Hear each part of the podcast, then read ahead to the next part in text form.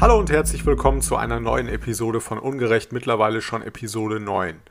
Es ist tatsächlich seit der letzten Episode etwas Zeit vergangen. Das liegt natürlich einerseits daran, dass der Podcast hier nicht meine hauptberufliche Tätigkeit ist, sondern man ja auch noch andere Verpflichtungen im Leben hat.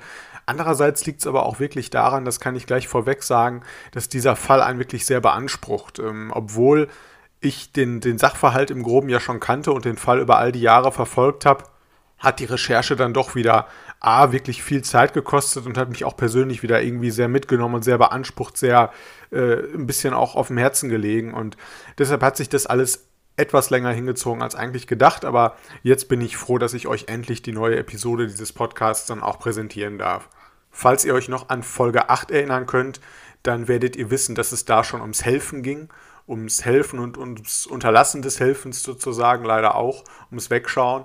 Heute in der Episode geht es quasi ums Helfen in seiner professionellsten Form, nämlich wirklich um Leute, die das tagtäglich in ihrem Beruf machen, um Pfleger, insbesondere um Krankenpfleger, die auf der Intensivstation und im Krankenhaus arbeiten. Und diese Leute hätten es sicherlich verdient, dass man ihrem Beruf eine Aufmerksamkeit schenkt, ihrem Dienst am Menschen, dass sie tagtäglich Leben retten, dass sie Kranke versorgen, dass sie da sind, eben für Patienten und für ihre Angehörigen, dass sie dort aufopferungsvoll arbeiten und dass sicherlich der Arbeitsertrag und der letztendliche Lohn nicht immer in einem angemessenen Verhältnis stehen.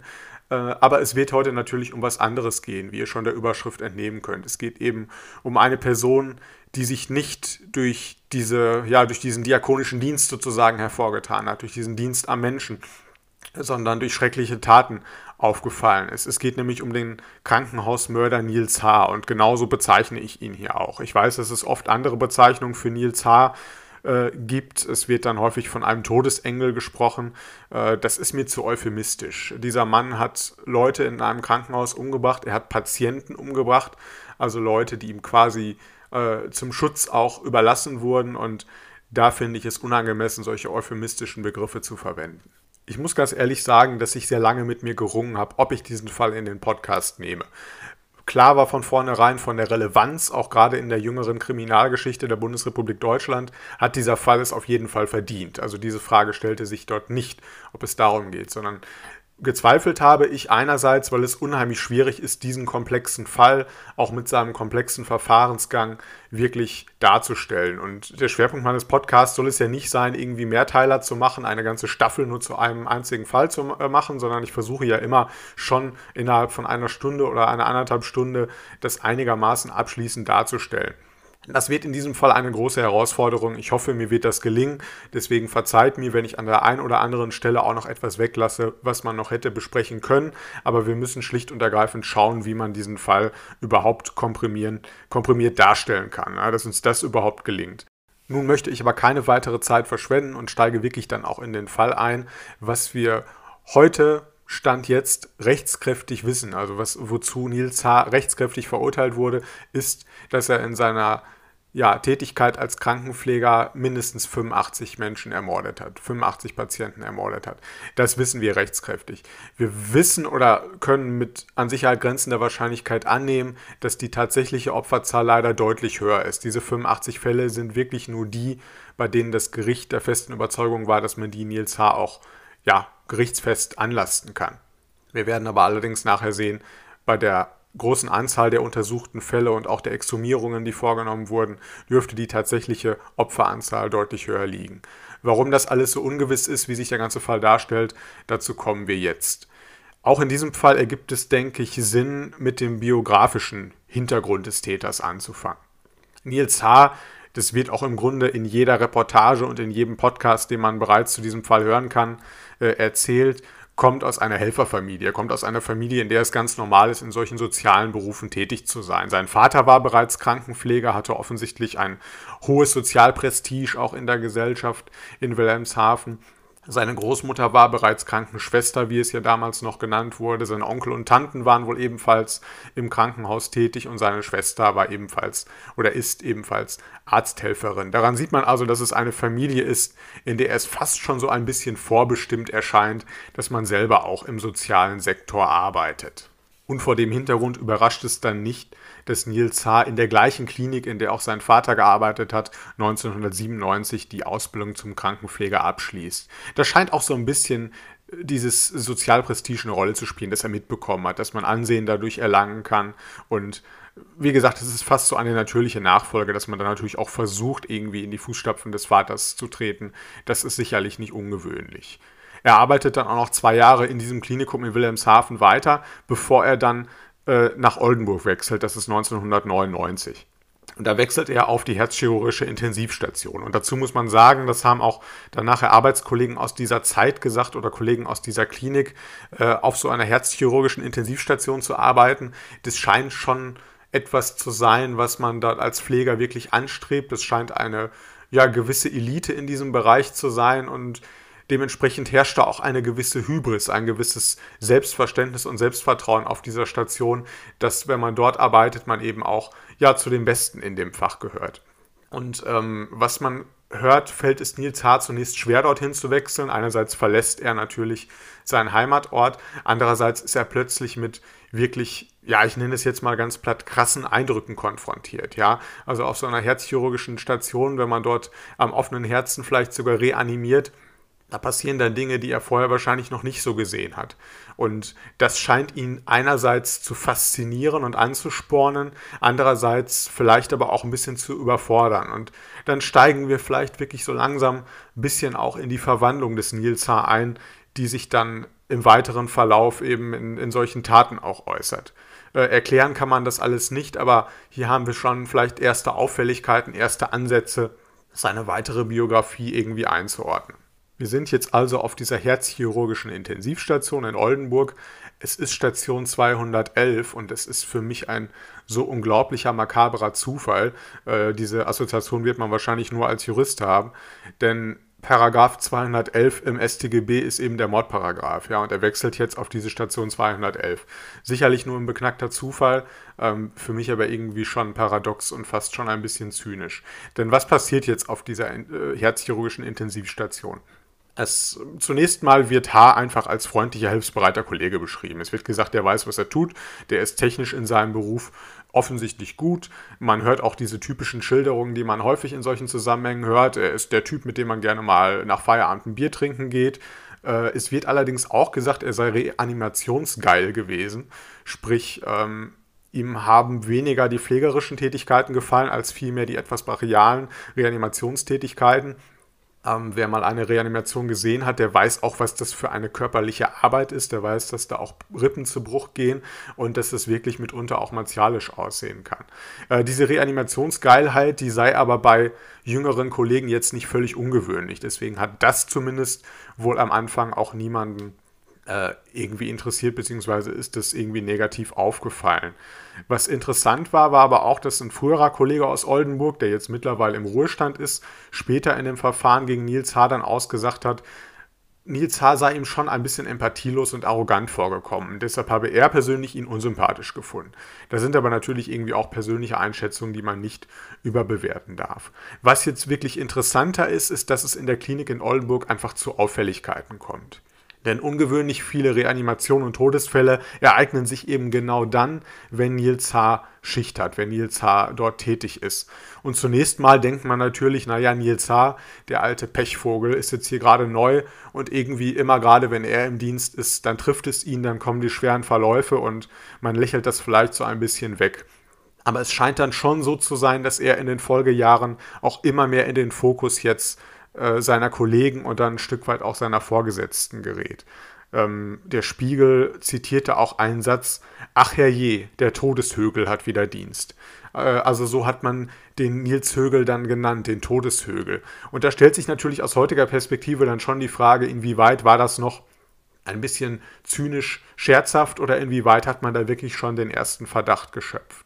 Was auch ganz interessant ist aus dieser Zeit, es wird da so eine sogenannte Horrornacht beschrieben. Wir sind jetzt im September 2001 und in einer Nacht ist es da auf der Station passiert, dass wirklich fast zeitgleich viele Patienten reanimationsbedürftig wurden und dann auch von mehreren Kollegen gleichzeitig versorgt werden mussten und die Kollegen waren fassungslos. Sie haben gesagt, was ist denn hier passiert? Also es waren insgesamt 5 Patienten, die 14 Mal innerhalb kürzester Zeit wiederbelebt werden mussten. Und das hat man einfach in dieser Häufung noch nicht erlebt.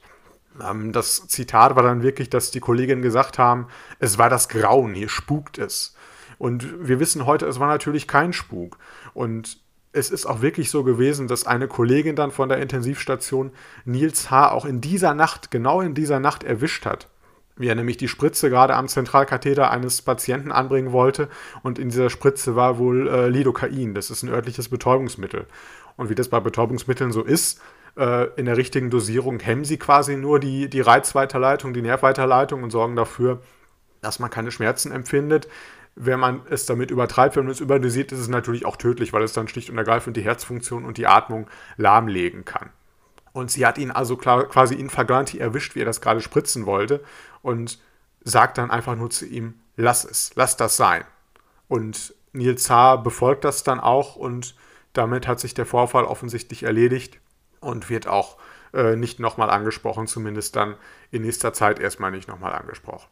Und nicht nur speziell wegen den Vorkommnissen in dieser Nacht, sondern wegen der allgemeinen Häufung, die man jetzt auf dieser herzchirurgischen Intensivstation feststellen kann. Ja? Also der Steigerung der absoluten Zahlen einfach an Todesfällen und an Reanimationen. Aufgrund dieser Entwicklung führt man ein Gespräch. Also man beruft eine Runde ein, in der auch die Pfleger dann zugegen sind, in der auch Niels H. anwesend ist und bespricht diese Gemengelage, diese Situation, scheinbar aber ohne konkret sich an Niels H. zu wenden. Und offensichtlich hat Högel jetzt hier das erste Mal das Gefühl, man könnte ihm auf die Schliche kommen. Und in der Folge meldet er sich eben 3 Wochen krank. Und in dieser Zeitspanne, in diesem Moment, wo er sich 3 Wochen krank meldet, da sterben dann auf einmal deutlich weniger Patienten auf der Station als sonst. Also wir haben hier also wirklich klare Anzeichen, dass es eine persönliche Korrelation, dass es eine Verknüpfung zwischen der Steigerung der Fälle und der Tätigkeit von Niels H. gibt. Die Konsequenz daraus ist aber lediglich, dass Niels H. versetzt wird. Man versetzt ihn von dieser Station in die Anästhesie und hier scheint es dann eine ähnliche Entwicklung zu geben. Ja, also wo man vielleicht zunächst Niels H. noch als hilfsbereiten, sehr aktiven Kollegen schätzt, wächst dann in der Folge der Ereignisse dann das Misstrauen, wächst irgendwie dieses ungute Gefühl, dass da doch irgendwas nicht stimmt. Und so begibt sich das dann quasi bis zum Jahre 2002, wo man ihn wirklich vor die Wahl stellt. Man sagt also, entweder wird er bei vollen Bezügen in den Hol- und Bringdienst versetzt, da wo man also wirklich davon ausgeht, dass er in Anführungsstrichen keinen Schaden anrichten kann, oder man kündigt ihn bei der weiteren Fortzahlung von 3 Monaten Entgelt und er soll sich was Neues suchen. Und man weiß ja, dass es in der Pflege quasi so ist, dass es eher ein Arbeitnehmermarkt ist. Das heißt, wir haben viel zu wenig Pfleger. Man findet relativ schnell neu eine Stelle. Und das ist sicherlich das Interessante und ja jetzt in der Retrospektive auch das Makabere. Die Klinik in Oldenburg stellt also Niels H. wirklich ein hervorragendes Arbeitszeugnis aus. Ja. Aus heutiger Sicht ist das ja eigentlich fast schon unerträglich und zynisch. Da steht nämlich drin, er habe umsichtig, gewissenhaft und selbstständig gearbeitet und er habe in kritischen Situationen überlegt und sachlich richtig gehandelt. Er habe insgesamt alle Aufgaben zur vollsten Zufriedenheit erledigt. Arbeitszeugnisse sind generell ein heikles Thema. Das weiß man, wenn man arbeitsrechtlich ein bisschen geschult ist. Es ist in Deutschland ziemlich schwierig, eigentlich ein ehrliches Arbeitszeugnis auszustellen, weil der Arbeitnehmer im Zweifelsfall dann immer dagegen angehen kann. Das heißt, Arbeitszeugnisse hören sich ja auf den ersten Blick eigentlich immer relativ gut an oder sehen auf den ersten Blick relativ gut aus. Man muss schon zwischen den Zeilen lesen, um zu sehen, ob das dann ein befriedigend oder ein sehr gut ist. Jedenfalls ist in diesem Zeugnis aber klar, das ist eigentlich auch nach der Begutachtung eines Fachkundigen eher eine 1. Also man lobt ihn quasi weg. Man stellt ihm ein hervorragendes Arbeitszeugnis aus und denkt sich offenkundig, Niels H. ist ein Problem, aber bald nicht mehr unseres und damit ist die Sache erledigt. Aufgrund dieses hervorragenden Zeugnisses und der, wie gesagt, sowieso angespannten Lage, wenn es um die Suche nach Pflegepersonal geht, überrascht es nicht, dass Niels H. da relativ schnell eine neue Anstellung findet, und zwar im Klinikum in Delmenhorst. Und hier passiert im Grunde das Gleiche wie in Oldenburg. Auch hier fällt Niels H. durch die Häufung von Reanimationen und Sterbefällen in seiner Anwesenheit auf. Und es vergehen aber auch hier einige Jahre, ohne dass wirklich etwas ja, Nachhaltiges, etwas Konkretes passiert, bis es dann zu einem Schlüsselerlebnis kommt, bis es quasi zu dem Tag kommt, der letztlich die Zäsur in diesem Fall auch darstellt und der eigentlich bedingt, dass dann in der Folge überhaupt etwas passiert. Das ist der 22.06.2005. Hier erwischt nämlich eine Kollegin von H., Renate T., ihn in flagranti bei einem ihrer Patienten, wie er gerade diesem Patienten die Medikamentenzufuhr abstellt, wie er selber dem Patienten gerade etwas spritzt und wie er diesen Alarm ausstellt. Also man kennt das ja von der Intensivstation, dass dort alle möglichen Werte überwacht werden. Bei jedem Patienten wird dann individuell ein solcher Alarmwert festgelegt, ab dem es kritisch wird, und dann ertönt eben dieser Alarm. Wenn die Pfleger natürlich am Bett arbeiten, können sie diesen Alarm jeweils um 30 Sekunden ausschalten, und das hat Niels H. hier in der Folge auch gemacht. Das war im Grunde immer seine Masche. Er hat den Patienten was gespritzt, hat diesen Alarm ausgeschaltet, und wenn sich ihr Zustand dann aufgrund seiner Medikamentenvergabe verschlechtert hat, ist er der Erste, der dorthin gestürmt ist, um zu reanimieren und um sich dann auch damit zu brüsten. Das ist immer das, was im Grunde im Fall Niels H. passiert ist, und so sollte es eben auch an diesem Tag sein. Dann wurde er allerdings von Renate T. bei ihrem Patienten, wo er eigentlich gar nichts zu suchen hatte, erwischt.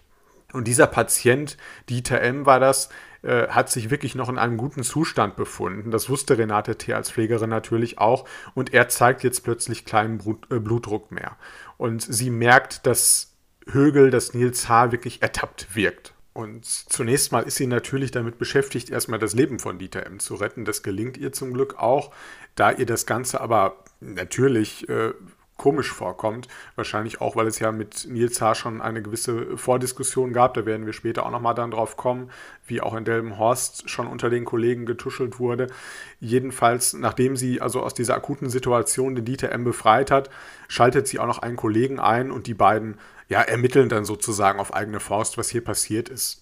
Sie reagiert, also Renate T. reagiert wirklich geistesgegenwärtig, indem sie ihrem Patienten dann auch relativ schnell eine Blutprobe entnimmt, die ins Labor schickt, und den Kollegen, den sie noch mit zur Hilfe gebeten hat, der findet dann nachher eben auch noch 4 leere Ampullen eines Medikaments im Mülleimer. Das ist nämlich Gilorhythmal.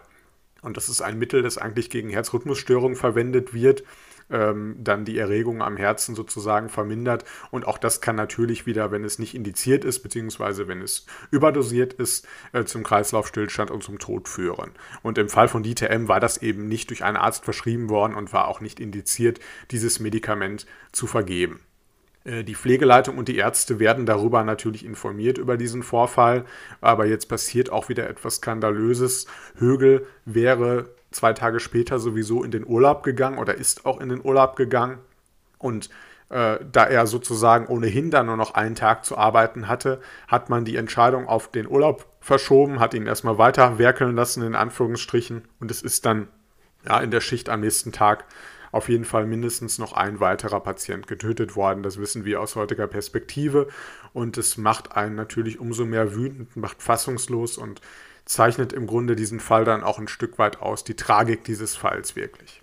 Hier war dann aber offensichtlich der Punkt gekommen, wo man seitens der Klinikverantwortlichen es zumindest nicht mehr vollständig ignorieren konnte und den ersten konkreten, wirklich belastbaren Fall in der Form hatte, dass man auch die Ermittlungsbehörden eingeschaltet hat. Und Niels H. wurde dann auch später verhaftet, wurde im Jahre 2005 verurteilt, allerdings natürlich nur wegen versuchten Totschlages, denn wir dürfen ja nicht vergessen, es geht hier wirklich nur um diesen Fall Dieter M., der ja das Ganze zum Glück überlebt hat.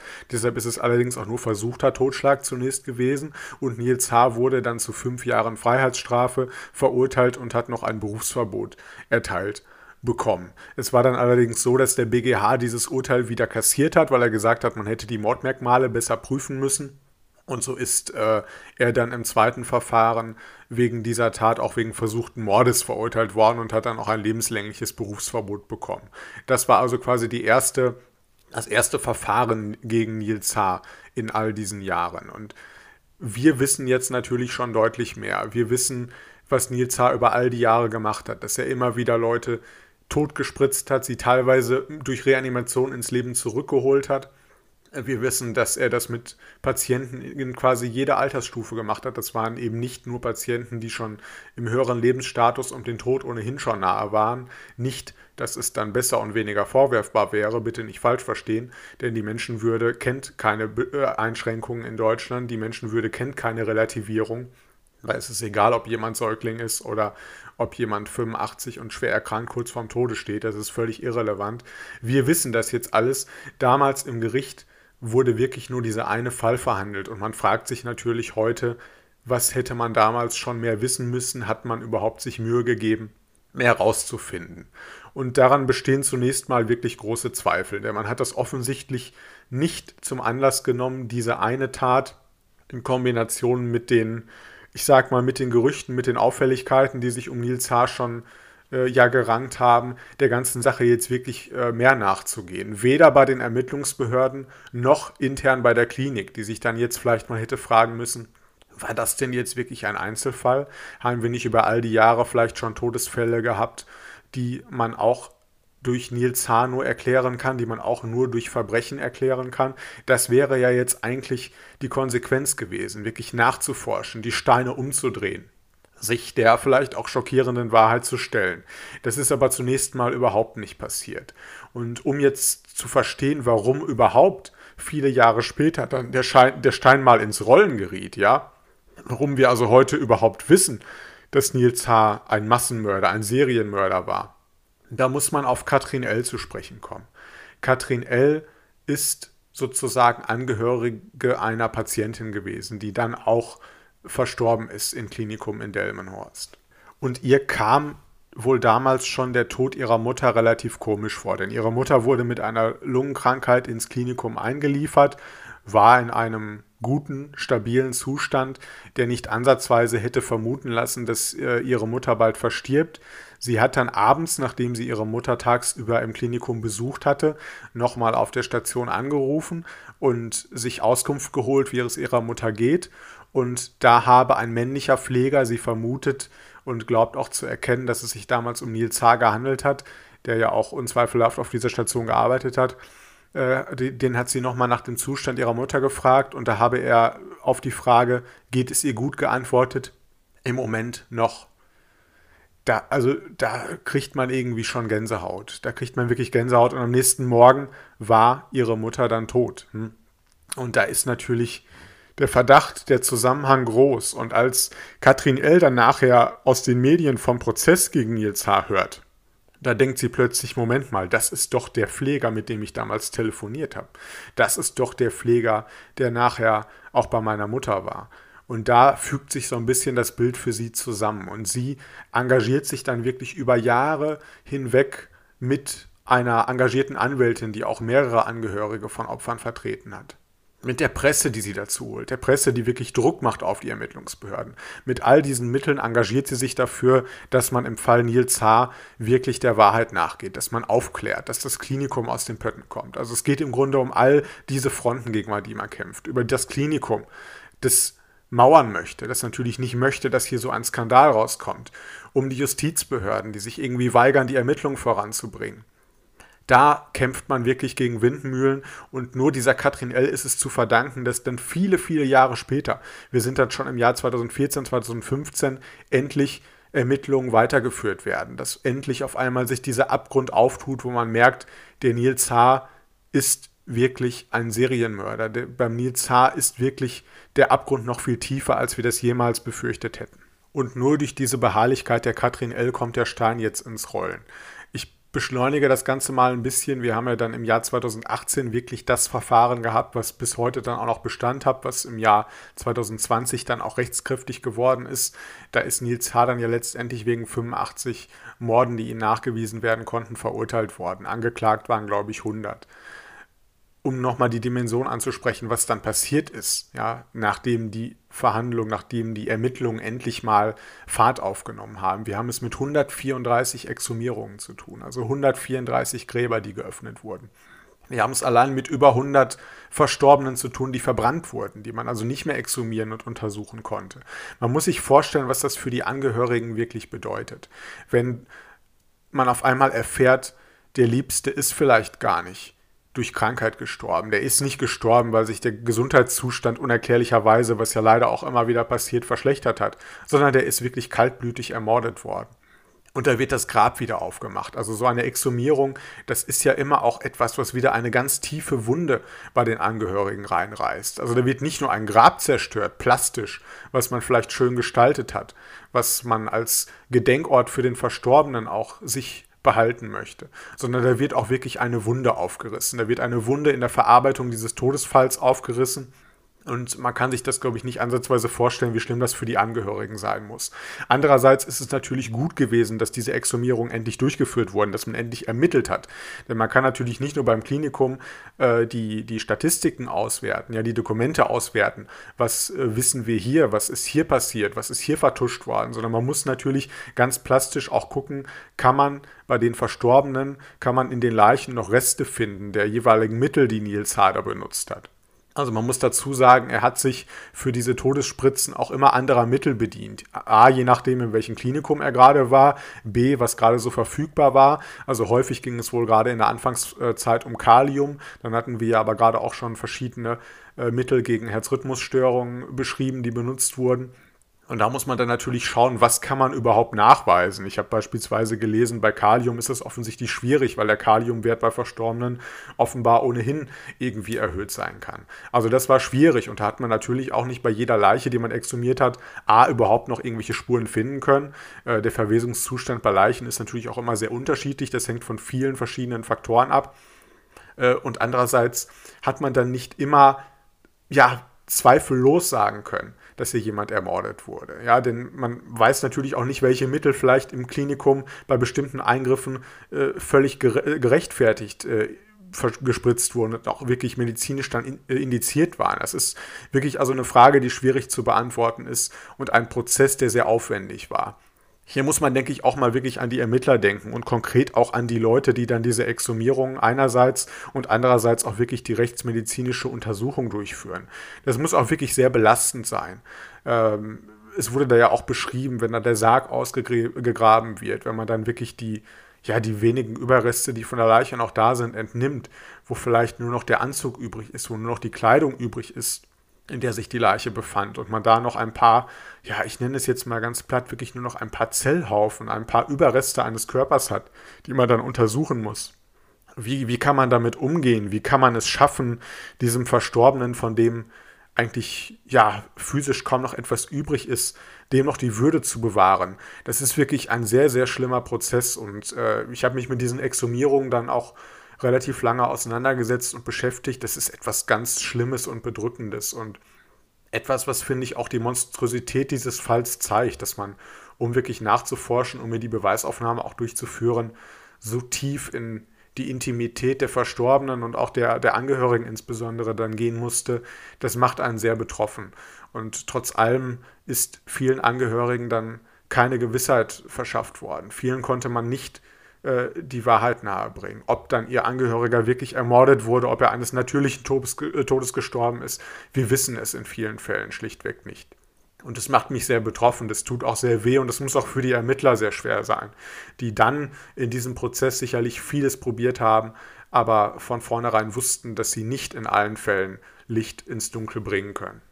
Es fällt mir in diesem Fall noch schwerer als sonst, wirklich ein bisschen Struktur in den Podcast zu bringen und trotzdem alles anzusprechen. Ich habe jetzt alles, was ich noch zu diesem Fall sagen möchte, quasi in 5 Punkte untergliedert, die ich jetzt nach und nach abarbeiten möchte, in der Hoffnung, dass ich dann das meiste, was mir zu diesem Fall einfällt, das meiste, was ich bei diesem Fall empfinde, wirklich auch ansprechen kann. Der erste Punkt zu den zentralen Fragen dieses Falls wäre für mich, wie kann man so eine scheußliche Tat überhaupt begehen? Das ist sicherlich die Frage, die sich bei den meisten Verbrechen bei uns auch stellt. Was ist die Motivation? Warum passiert sowas? Die zweite Frage wäre, hätte man das nicht verhindern können? Sicherlich eine der drängendsten Fragen dieses Falls. Auch das, was die Angehörigen ja umtreibt und was uns als Gesellschaft auch umtreiben muss. Was kann man dagegen tun? Wie hätte man das verhindern können? Hat man hier nicht viel zu lange weggesehen? Das ist ja auch das, was so wütend macht an diesem Fall. Der dritte Punkt wäre, was bedeutet das eigentlich für die Angehörigen? Und ja, wie viele Opfer kann es eigentlich geben? Ja, gibt es da irgendein Limit? Die vierte Frage wäre, wie viele Tötungsdelikte in Deutschland bleiben denn überhaupt unentdeckt? Also ist das etwas, was jetzt hier ein beispielloser, monströser Fall ist? Oder haben wir es vielleicht tagtäglich auch mit Todesfällen zu tun, die dann nie als unnatürlicher Todesfall überhaupt erfasst werden? Ja, und die 5. Frage ist, glaube ich, relativ einfach, nur zum Abschluss auch des Falls. Warum macht uns dieser Fall so betroffen? Warum nimmt er uns so mit? Da haben wir auch einige Aspekte schon angesprochen. Um diese erste Frage zu beantworten, wie kann man so etwas Schreckliches tun, möchte ich tatsächlich ein bisschen ausholen. Denn das ist eigentlich eine Frage, die ja so der True-Crime-Klassiker schlechthin ist, die uns ja fast bei jeder Tat, egal in welcher Form, begleitet. Warum tun Menschen anderen Menschen fürchterliche Dinge an? Das ist ja immer so ein bisschen die Frage, die hinter der Motivation steckt. Und ich möchte versuchen, mich dem Ganzen ein bisschen anzunähern. Für mich ist das im Grunde diese Banalität des Bösen eigentlich. Wir machen also die Feststellung, dass das Böse keine Teufelsmaske trägt. Ja, das Böse tritt nicht als äußerlich Böses in unser Leben, sondern die Leute, die die schlimmste Taten begehen, die wir uns vielleicht nicht mehr vorstellen konnten vorher, die können abends genauso gut liebender Familienvater sein wie alle anderen Menschen auch. Das Böse ist also quasi nicht das andere, das in einer völlig exotischen Darstellungsform kommt, sondern es steckt in uns, es steckt in jedem von uns. Aber dann gibt es eben die Momente, wo Leute sich anders entscheiden, wo Leute vielleicht anders geprägt werden. Und dann haben wir auf einmal auf der einen Seite einen Massenmörder, der vielleicht eine dreistellige Zahl an Toten zu verantworten hat, und auf der anderen Seite jemanden, der äußerlich relativ unauffällig bleibt und nicht straffällig wird. Und wo da dann quasi die Weiche liegt, wo sich da ja der Mörder vom relativ unauffälligen Mann oder Menschen trennt, das ist die Frage, die wir irgendwie nicht wirklich beantworten können. Aber da zeigt sich, glaube ich, dass dort nicht viel dazwischen hängt tatsächlich. Und so negative Triebe, die haben wir ja irgendwie alle in uns. Also diese Form von Schadenfreude und Missgunst, die man vielleicht manchmal empfindet. Aggressivität, die sich plötzlich in einem breit macht, die man kaum erklären kann, die wir dann aber dann doch in der Regel wohl noch irgendwie hemmen können. Das ist dann vielleicht wirklich der Unterschied. Bei den einen Leuten setzt noch eine soziale Hemmung ein und bei anderen Leuten gibt sich die im Laufe der Zeit aus irgendwelchen Gründen, die wir heute noch nicht hundertprozentig erklären können, irgendwie wieder auf. Das ist wirklich interessant. Zu diesem Punkt nochmal, das Böse steckt immer im anderen oder das Böse ist offensichtlich oder eben auch nicht. 2005 habe ich eine Studienreise gemacht nach Auschwitz mit meinen Schulkollegen. Und wir haben natürlich auch im Vorfeld und im Schulunterricht ohnehin viel über den Holocaust gelernt. Also wir glaubten wirklich viel zu wissen. Und es stellte sich raus, dass wir eine völlig falsche Erwartung hatten, als wir nach Auschwitz gefahren sind. Wir sind also dann mit dem Zug zunächst nach Warschau gefahren, haben eine Polenreise gemacht. Das Land hat uns hervorragend gefallen. Und dann kam der Tag, an dem wir nach Oswiecim, also so heißt die Stadt eigentlich auf Polnisch, nach Auschwitz gereist sind. Und wir haben quasi alle erwartet, dass uns das Grauen da so ein Stück weit ins Gesicht springt. Ja, es ist Auschwitz. Ja, man verbindet das mit dem Schrecklichsten, mit dem Holocaust, mit dem Mord an mehreren Millionen Menschen. Und plötzlich waren wir in dieser Stadt. Es war Mai, das Wetter war wunderschön. Es war eine wirklich idyllische Stadt, mitten in der Natur gelegen. Die Menschen waren zuvorkommend und nett. Und wir konnten es irgendwie nicht fassen. Ja, wir konnten es nicht fassen, dass wir hier gerade in Oswiecim waren und wir irgendwie das Grauen noch nicht sehen konnten. Und am nächsten Morgen sind wir dann zunächst zum Stammlager gefahren, am nächsten Tag dann nach Auschwitz-Birkenau, was ja etwas außerhalb liegt. Und auch da war es zunächst so. Wir kannten natürlich diese Bilder, die wir plötzlich wiedererkannten. Ja, da waren diese Zäune und diese Baracken, aber irgendwie war immer noch schönes Wetter, die Vögel singen und man konnte das Ganze nicht begreifen. Und irgendwann, als man dann in dieser Führung war, als man mit Überlebenden gesprochen hat, als man die Zeugnisse, die dort noch waren, sah, beispielsweise die Haare und die Kleidungsstücke, die man den Leuten, die dort ankamen, abgenommen hat. Irgendwann kam es bei jedem dazu, dass es ihn getroffen hat, dass auf einmal er ansatzweise begriffen hat, wo er da gerade steht, dass er irgendwie etwas wahrgenommen hat, was ihn so ein bisschen in die Vergangenheit zurückgeholt hat. Und dann hat es einen plötzlich völlig übermannt, diese Trauer, diese Schwere dieses Ortes. Das war bei jedem wirklich ein anderer Moment. Viele haben irgendwann angefangen zu weinen. Ich kann mich daran erinnern, dass mir irgendwann speiübel wurde, dass ich das Gefühl hatte, dass die Wände auf mich zukommen. Also bei mir war das dieser Moment, als ich in dem Flur stand, wo Bilder der Verstorbenen, Bilder der Opfer am Flur hingen. Ja? Also die hingen wirklich so relativ nah an der Wand, an beiden Flurseiten. Der Flur war relativ eng. Und man hatte das Gefühl durch den fotografischen Effekt, dass die Blicke einfach folgen. Diese ausgemergelten, abgemagerten Gesichter. Das war wirklich fürchterlich. Und ich musste dann auch relativ schnell raus, weil ich das Gefühl hatte, das schnürt mir wirklich die Luft ab. Was ich mit diesem Exkurs nur sagen möchte, es es ist häufig schwierig, das Böse dann wirklich zu erkennen. Es ist schwierig, das Ganze zu erfahren. Häufig ist es oberflächlich nicht zu sehen. Und das macht das Ganze so schwierig. Und das ist vielleicht auch im Fall Niels Hadern wirklich so. Wenn wir die Motivation versuchen zu ergründen, dann werden wir vermutlich daran scheitern. Und natürlich ist Niels H. kein diabolischer Teufel in den Kliniken gewesen. Ja, das macht das Ergründen der Motive noch um einiges schwieriger. Aber das sollten wir vielleicht immer, wenn wir die Motive einer Tat versuchen zu ergründen, dann auch im Hinterkopf zu behalten, wie schwierig das Ganze ist, dort wirklich durchzudringen. Deswegen entschuldigt mir diesen kleinen Exkurs, aber das war mir an der Stelle nochmal wichtig zu sagen und auch meine eigenen Erfahrungen ein Stück weit zu teilen.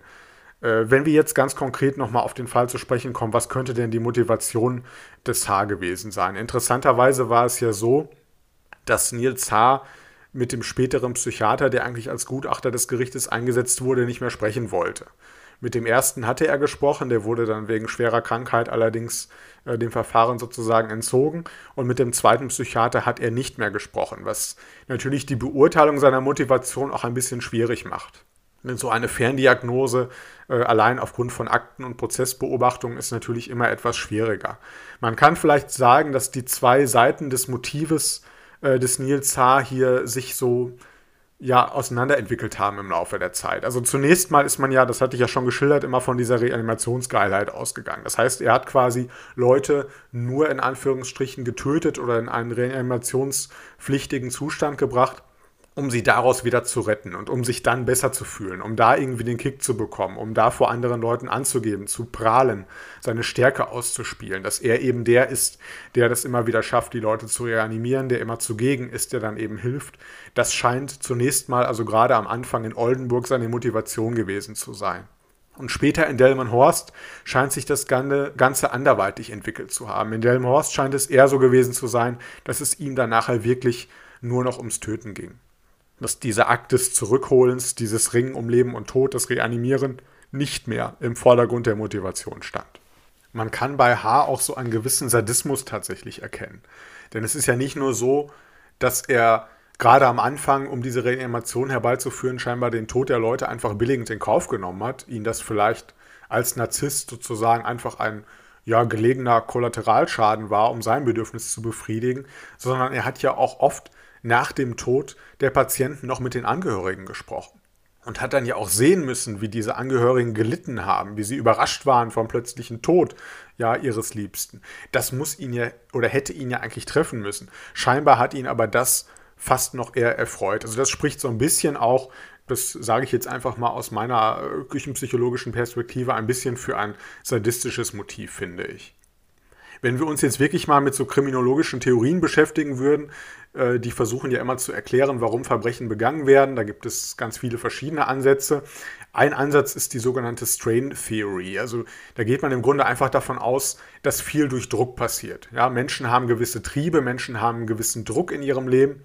Und diesen Druck versuchen sie halt auf unterschiedliche Art und Weise dann irgendwie zu kompensieren. Ja, dafür also Möglichkeiten zu finden, damit umzugehen. Coping Strategies heißt das auf Englisch. Also to cope, mit irgendwas klarkommen, mit irgendetwas umgehen. Und der Gutachter oder die verschiedenen Gutachter haben zumindest angedeutet im Prozess, dass auch eine Überlastung einerseits aus dem beruflichen Umfeld, wir wissen ja, die Arbeitslast ist bei Pflegern wirklich sehr hoch, und aber auch aus dem privaten Umfeld. Niels Högel war seit 2004 oder ist seit 2004 junger Vater gewesen. Auch das kann tatsächlich eine Rolle spielen, Druck.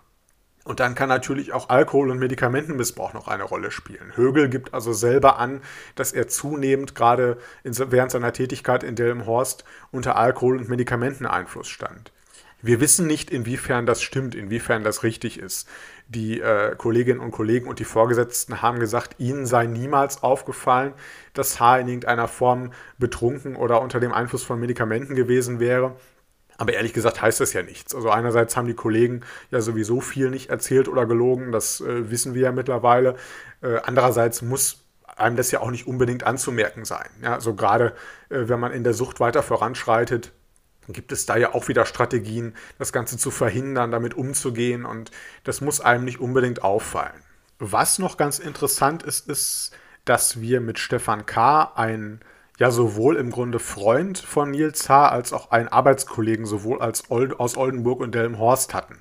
Und dieser Stefan K. hat im Grunde nachher ausgesagt, er habe Niels H. beim Umzug geholfen und dabei seien ihm also unzähligste Schnapsflaschen aufgefallen, was dem Niels H. auch wohl ganz offensichtlich unangenehm war. Man habe das dann aber nicht weiter thematisiert und auf sich beruhen lassen. Und auch hat er erzählt, dass H. in seiner Zeit in Oldenburg immer noch ein relativ lustiger und umgänglicher Typ war, sich dann aber gerade in der Zeit in Delmenhorst immer weiter zurückgezogen habe. Er sei stiller geworden. Und ihm sei auch aufgefallen, wie er sich einmal über einen 80-jährigen Patienten, der wegen einer Hüftoperation im Krankenhaus war, wirklich sehr abfällig geäußert habe. Also die beiden haben abends noch zusammengearbeitet und dann hat der Niels H. über diesen Patienten gelästert. Von wegen, naja, der ist schon über 80 Jahre alt, warum kriegt der überhaupt noch eine neue Hüfte? Das ist doch viel zu teuer, das lohnt sich doch gar nicht mehr. Der 80-Jährige war an diesem Abend in einem, ja, ich sag mal normalen Zustand, wie man sich nach einer Hüft-OP wahrscheinlich fühlt, mit Schmerzen, noch unter dem Einfluss der Operation, aber ganz offenkundig stabil. Am nächsten Morgen war dieser Patient tot. Das ist dann auch Stefan K. komisch vorgekommen, er hat aber damals dann keine weiteren Maßnahmen ergriffen, hat das aber später so vor Gericht ausgesagt.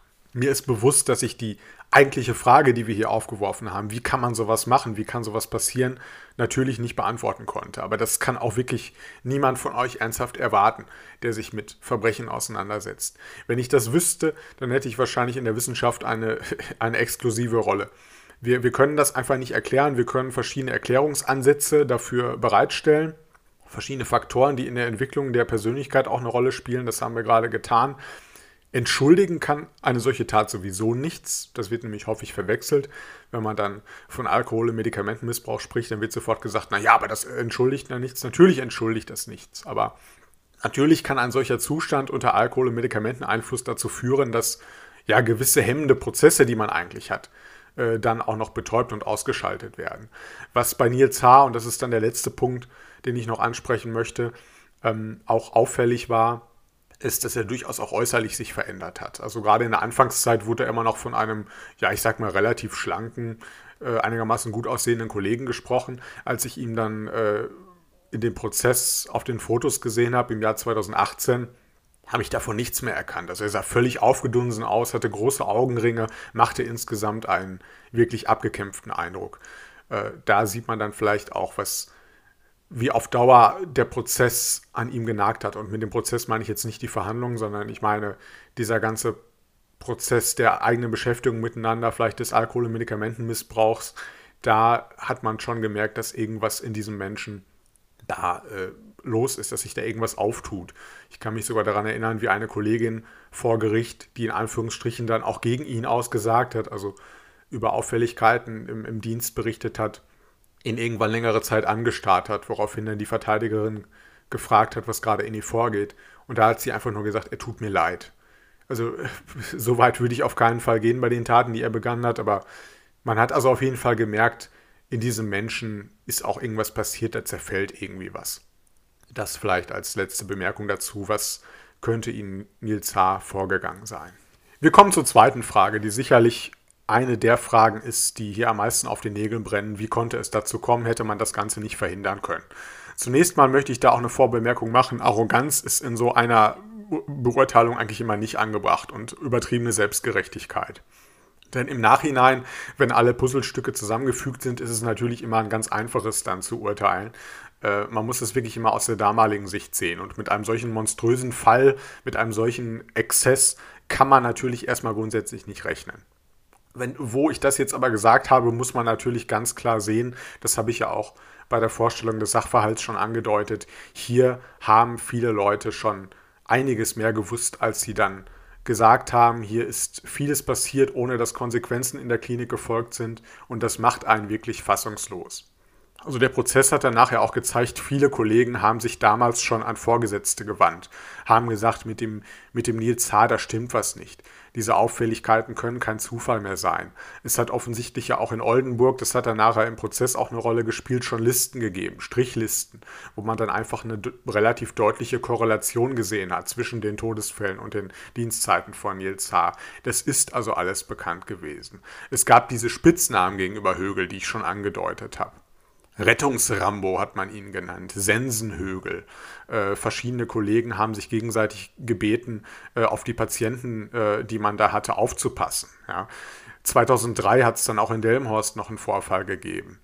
Da hat ihn auch eine Kollegin erwischt, wie er am Bett dem Patienten was gespritzt hat. Und dann hat der H. wieder beteuert, er habe nur einen Fehler der Kollegin ausbügeln wollen. Er hat dann auf eine gemeinsame Zigarettenpause gedrängt und in dieser Zigarettenpause ging dann plötzlich wieder der Alarm los.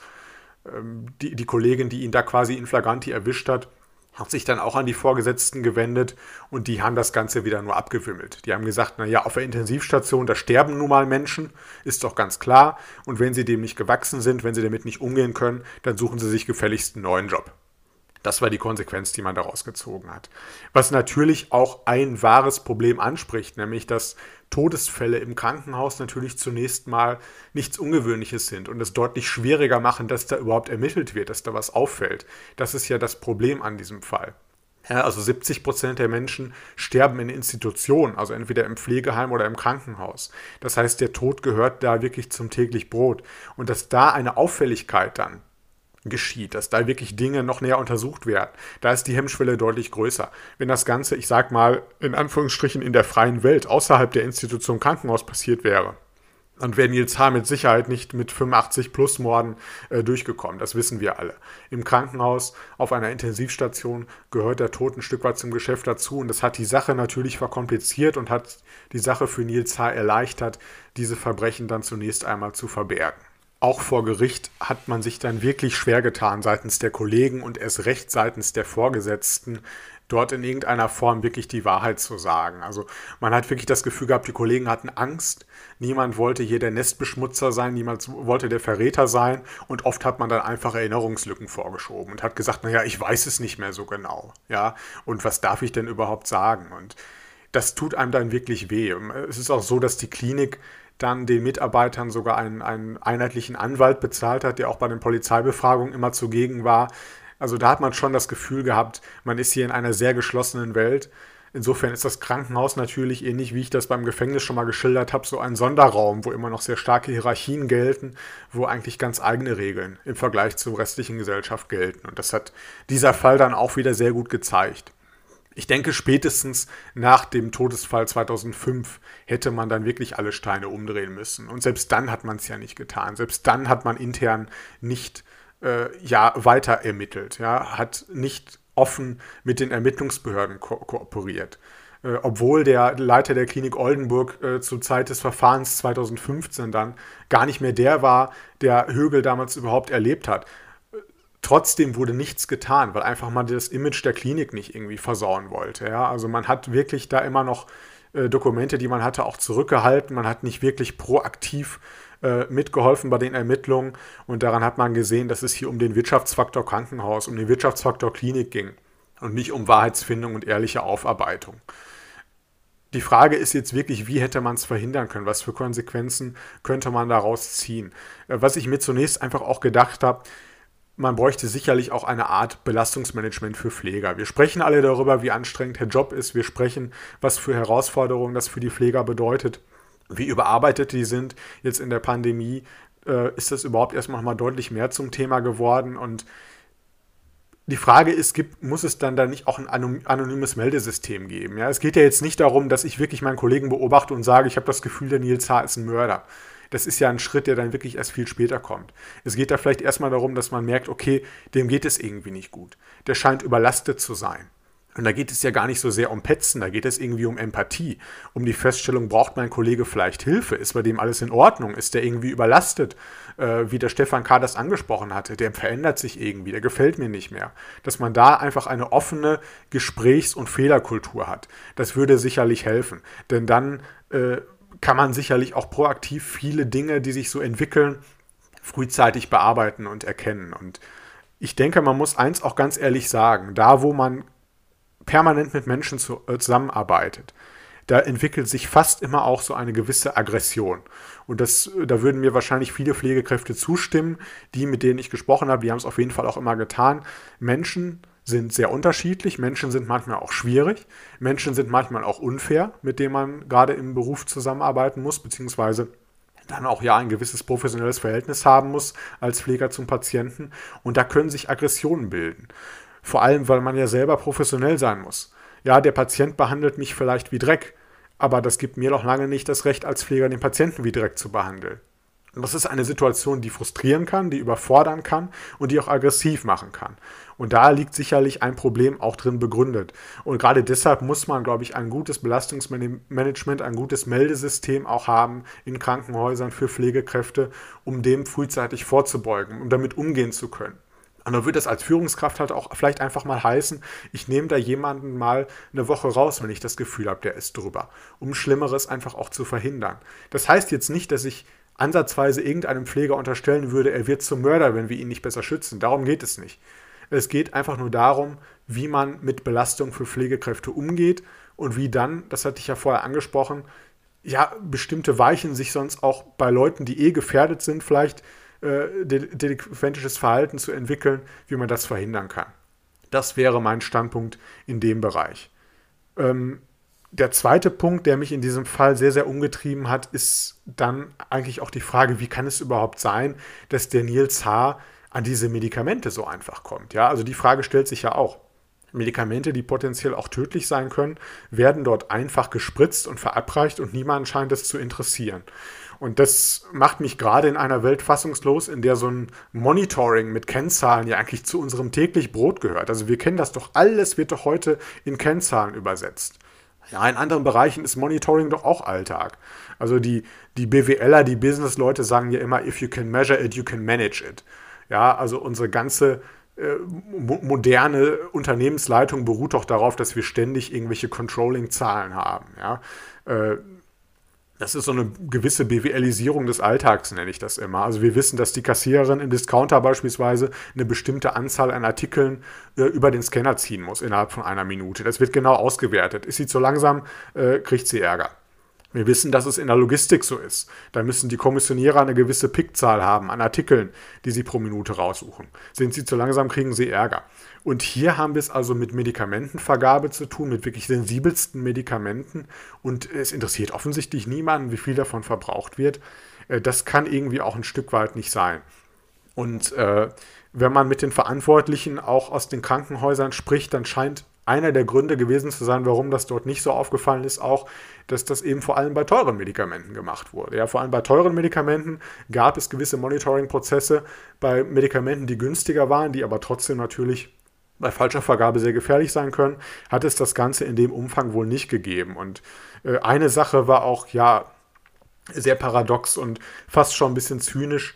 Dadurch, dass Niels H. in Delmenhorst sich eines Medikamentes zum Töten so oft bedient hat, scheint dieses Medikament in der Sicherheitsstufe runtergerutscht zu sein, weil man gedacht hat, naja, es wird so oft vergeben, es wird oft gebraucht, dadurch wird der Bestellprozess vereinfacht. Was dann wiederum dazu führen konnte, dass Niels H. ihn einfacher bestellen konnte und wahrscheinlich mehr morden konnte. Also eine gewisse zynische Logik, ein zynischer Teufelskreis, der einen wirklich fassungslos macht. Und der natürlich auch aufzeigt, dass es bei dem Klinikum sich vor allem erstmal um einen Wirtschaftsbetrieb handelt und dass dieser Wirtschaftsbetrieb dafür sorgt, dass er ein gutes Image hat, dass er keine Patienten verliert und auch keine Betten verliert.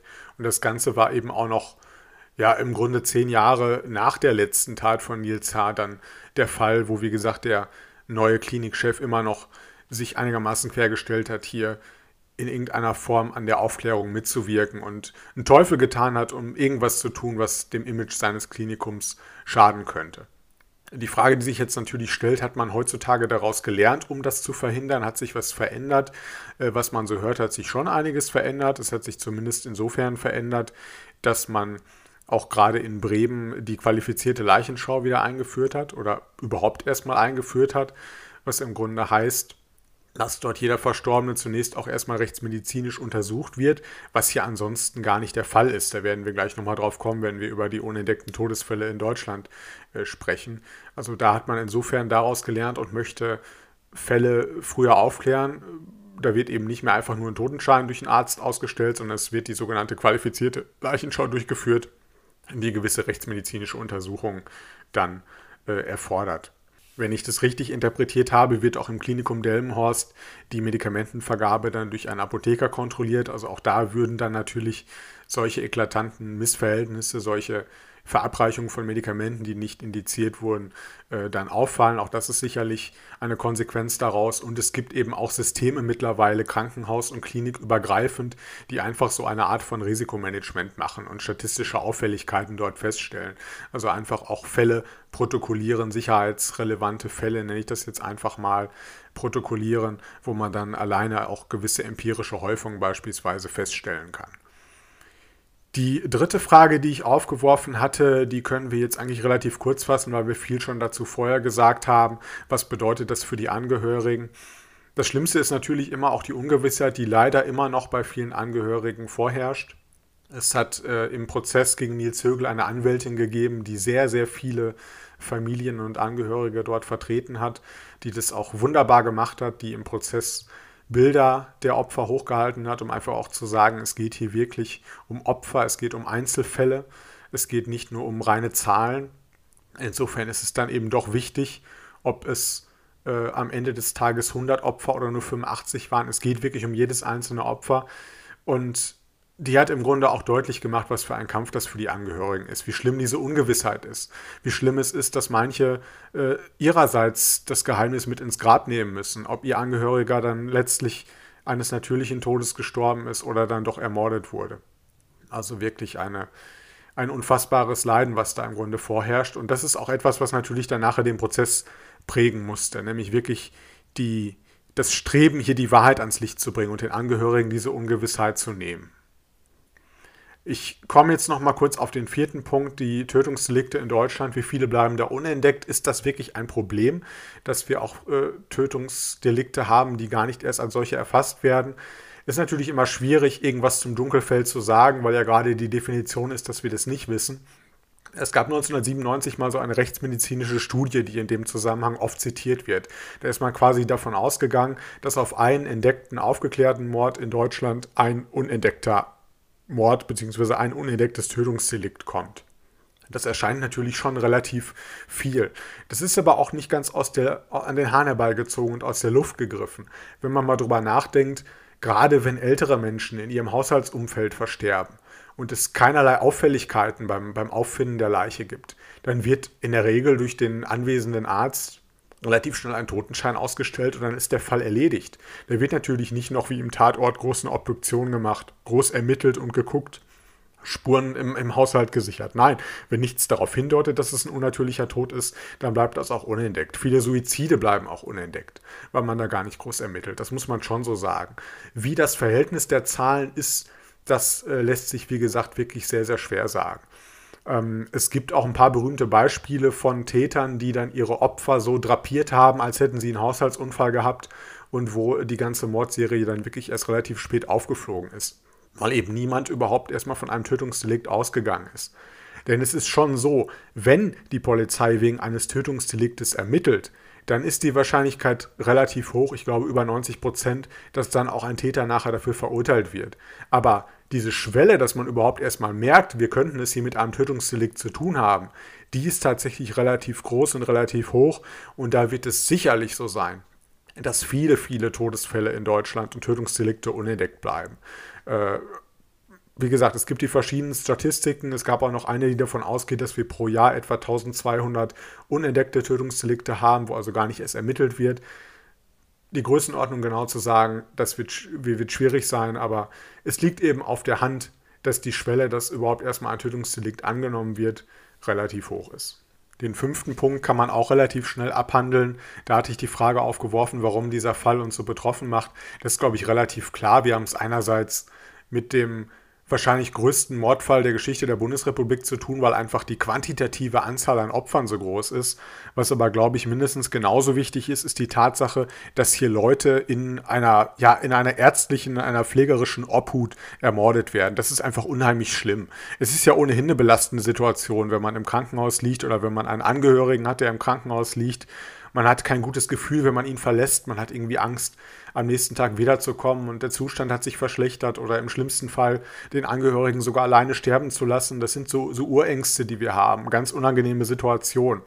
Und dann zu wissen oder vermuten zu müssen, dass jemand in dieser Obhut nicht nur nicht richtig pflegt und hilft, was eigentlich der Job ist, sondern das genaue Gegenteil macht, die Leute in den Tod schickt, das ist eine solche katastrophale, eine solche schlimme Vorstellung, dass das fast außerhalb dessen liegt, was wir uns überhaupt ausmalen können. Und das macht sicherlich in diesem Fall so betroffen. Und dann ist es natürlich die Tatsache, dass wir eine so quantitative Opferanzahl haben und uns fragen, wie konnte das all die Jahre unentdeckt bleiben? Was sagt das über die Strukturen in unseren Kliniken aus? Was sagt das über unsere Justiz, über unsere Ermittler aus, dass das all die Jahre unentdeckt geschehen konnte? Das ist, denke ich, das, was diesen Fall so besonders macht, was uns hier so fassungslos macht. Und letztlich ist es sicherlich auch angeknüpft an Punkt 1 unserer Fragen hier, was kann die Motivation eines eigentlich Helfenden, eines Pflegers sein, eines, der sich doch der Diakonie, dem Dienst am Menschen verschrieben hat, dann in so eklatante Weise das Lebensrecht der Menschen mit Füßen zu treten und sich narzisstisch über sie zu erheben. Ich habe jetzt sehr viel geredet, bin auch sehr oft ausgeschweift, das weiß ich. Ich hoffe, ihr konntet mir da trotzdem folgen. Einen Punkt möchte ich noch zu dem Ganzen ansprechen, nämlich die Besonderheiten, die dieser Prozess auch hervorgebracht hat. Wirklich der letzte Gerichtsprozess, der dann 2018 startete und im Grunde mit der rechtskräftigen Verurteilung dann im Jahr 2020, als die Revision abgewiesen wurde, endete. Allein der Umfang des Prozesses war natürlich enorm. Also wir dürfen nicht vergessen, wie viele Prozessbeteiligte wir hatten. Wir hatten hier 120 Nebenkläger.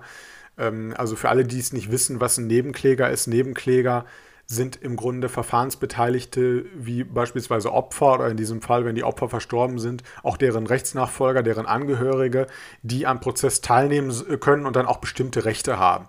Also man hat ja schon versucht, das Strafrecht auch opferfreundlicher zu gestalten. Damals war es ja wirklich immer so, dass man die reine Täterzentrierung im Strafrecht hatte, denn dessen Schuld soll ja letztlich beurteilt werden und der Geschädigte, das Opfer, war im besten Fall überhaupt Zeuge, vielleicht sogar nur Zuschauer und hat dementsprechend auch gar keine Prozessrechte, gar keine Beteiligungsmöglichkeiten gehabt. Und mit der Opferschutzreform hat man dann das Institut der Nebenklage geschafft und die Nebenkläger haben eben auch eigene Prozessrechte und können quasi neben der Staatsanwaltschaft als Ankläger auch in den Prozess eingreifen.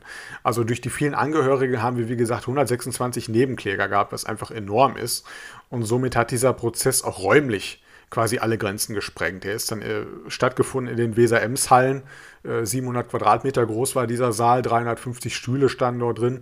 Also es hat auch selten einfach einen Prozess in dieser Größenordnung in Deutschland gegeben. Ich konnte mich jetzt auf Anhieb nur an den NSU-Prozess erinnern, gegen Beate Zschäpe und Co., der natürlich auch eine wahnsinnige Dimension hatte und an die Prozesse gegen die RAF-Beteiligten damals. Das ist irgendwas, was man vielleicht noch ansatzweise in der Quantität auch vergleichen kann. Ansonsten hat sowas eigentlich in der Bundesrepublik Deutschland noch nicht gegeben. Was eine weitere Besonderheit war, und da möchte ich den Richter eigentlich auch sehr für loben oder das Gericht insgesamt, war, dass man den ganzen Prozess mit einer Schweigeminute begonnen hat. Auch das ist etwas, was sicherlich juristisch sehr umstritten ist, was es auch in dieser Form auch noch nicht gegeben hat. Ich hatte da mal recherchiert, es hat das wohl damals im Eschede-Prozess, wo es dieses schreckliche ICE-Unglück gab, hat es das gegeben. Wo man natürlich aber auch dazu sagen muss, da war der Tatvorwurf an die Angeklagten ganz anderer, da waren es Fahrlässigkeitsdelikte. Hier haben wir es mit Niels Högel natürlich mit einem vorsätzlichen Morddelikt in so vielen Fällen zu tun gehabt. Das ist eine ganz andere Situation. Aber diese Schweigeminute hat im Grunde auch klar gemacht, was für ein besonderer Prozess das ist und wie viele Leute es gibt, die darunter leiden. Und sicherlich war das ein gewisses Risiko, weil man natürlich gleich wieder daran denken kann, ist ein Richter, der so eine Schweigeminute ausruft, nicht gleich auch befangen gegenüber dem Angeklagten. Das hat sich dann aber zum Glück offensichtlich nicht so rausgestellt, dass man dort solche Anträge gestellt hat. Und mir hat das Ganze sehr, sehr gut gefallen, weil es dem Ganzen eine gewisse menschliche Note gegeben hat und weil es auch klar gemacht hat, dieses Verfahren ist eben auch für die Angehörigen der Opfer. Und das hat der Richter auch mit den Eröffnungsworten eigentlich sofort deutlich gemacht, dass das der Anspruch ist, hier die Wahrheit herauszufinden für die einzelnen Angehörigen der Opfer, was natürlich nicht in jedem Fall gelingen konnte. Aber auch das hat er gleich gesagt, dass man das nicht erwarten kann, dass man jeden Fall wird aufklären können. Man hat aber wirklich viel versucht. Man hat ja Niels Högel auch tatsächlich ganze Laptops und Aktenberge zur Verfügung gestellt, auch in der JVA, was man ansonsten natürlich nicht macht. Einfach nur, um ihm auf die Sprünge zu helfen, dass er sich erinnert an die ganzen Fälle. Viele Fälle hat er dann von sich aus ja auch zugegeben, aber man hatte immer das Gefühl, er hat nur die zugegeben, die man ihm ohnehin nachweisen konnte. Es war sehr, sehr schwierig und die Opfer der Angehörigen haben immer wieder gehofft, dass sich Niels Högel dann doch bitte wenigstens an ihren Angehörigen erinnert. Ja, selbst wenn das bedeutet hätte, ja, er hat ihn ermordet. Aber sie wollten nur Gewissheit. Sie wollten nur Gewissheit und haben wirklich gehofft, dass Niels H. sich dann zumindest an ihren Angehörigen erinnert. Das war immer etwas, was auch sehr eindrücklich für mich war, das zu sehen, wie die Ungewissheit eigentlich das Schlimmste ist. Sogar noch schlimmer als die Gewissheit, dass jemand ermordet wurde. Natürlich hat der ganze Fall auch weitere Prozesse nach sich gezogen, die immer noch nicht abgeschlossen sind. Beispielsweise wird immer noch gegen Vorgesetzte, Pflegedienstleiter, Stationsvorsitzende etc. aus Oldenburg ermittelt. Das Verfahren wurde, glaube ich, gerade erst vor wenigen Tagen dann, wenn auch in deutlich beschnittener Form, zugelassen vor dem Gericht. Das hängt auch einfach damit zusammen, dass Niels H. erst rechtskräftig verurteilt sein musste, damit er eben selber als Zeuge gegen diese Leute jetzt theoretisch aussagen kann im weiteren Verfahren. Aber auf diese ganzen Verfahren möchte ich jetzt nicht eingehen, das wird jetzt hier jeden Rahmen sprengen. Es hat auch zwischenzeitlich, wurde dann auch nochmal ein Staatsanwalt angezeigt wegen Strafvereitelung und Rechtsbeugung, weil er damals da nicht ordentlich losermittelt hat. Das Ganze wurde dann aber vom Gericht nachher nicht zugelassen. Viele Sachen wären natürlich auch mittlerweile schon verjährt, muss man sagen. Und insofern wird da auch im Fall Niels H. wird es immer wieder Schlagzeilen geben. Das werdet ihr beobachten können. Dieser Fall ist noch nicht abgeschlossen und da wird sich sicherlich noch einiges auftun, gerade auch was die Verantwortung Dritter für die Taten des Niels H. hier angeht. Aber die Hauptverantwortung wird natürlich immer bei ihm liegen. Da darf auch kein Zweifel dran bestehen. Ich könnte noch so viel mehr zu diesem Fall sagen, aber ich möchte weder mir noch euch im Grunde jetzt noch mehr zumuten, denn ich bin auch ganz ehrlich, dieser Podcast macht mir großen Spaß. Auch diese Episode, diese Folge hat mir wieder großen Spaß gemacht, aber sie hat mich wirklich auch sehr beansprucht und irgendwie sehr schwer auf mir gelegen. Die Recherchen haben immer wieder Neues hervorgebracht und immer wieder Neues hervorgebracht und ich war irgendwann auch gar nicht mehr sicher, was kann ich überhaupt in einer Folge alles noch unterbringen und wo kann ich mal einen Stopp machen. Also da sieht man wirklich einen riesigen Abgrund auf einmal, der sich vor allem abtut, den man gar nicht in jeder Ecke beleuchten kann und insofern ist es wirklich schwer, dem Fall gerecht zu werden. Ich hoffe, ihr habt das Gefühl, dass mir das mit dieser Episode einigermaßen gelungen ist. Ich freue mich wieder auf eure Rückmeldungen. Wer mir noch nicht folgt, ungerecht.podcast auf Instagram oder ihr könnt mir auch auf Apple Podcasts eine Bewertung geben. Da freue ich mich auch immer drüber. Lasst mir euer Feedback da. Wie gesagt, mir fiel dieser Fall insofern schwer, als dass ich jetzt im Grunde dann auch ganz froh bin, dass ich mit ihm zunächst mal zumindest für diesen Podcast abschließen kann und mich einem neuen Fall zuwenden kann.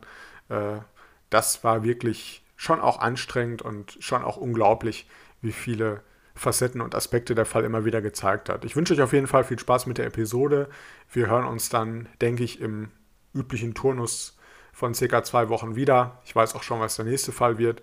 Könnt ihr euch auch wieder darauf freuen. Auch das wird wieder einige Ungerechtigkeiten und Unglaublichkeiten zutage bringen. Macht's gut, bis bald.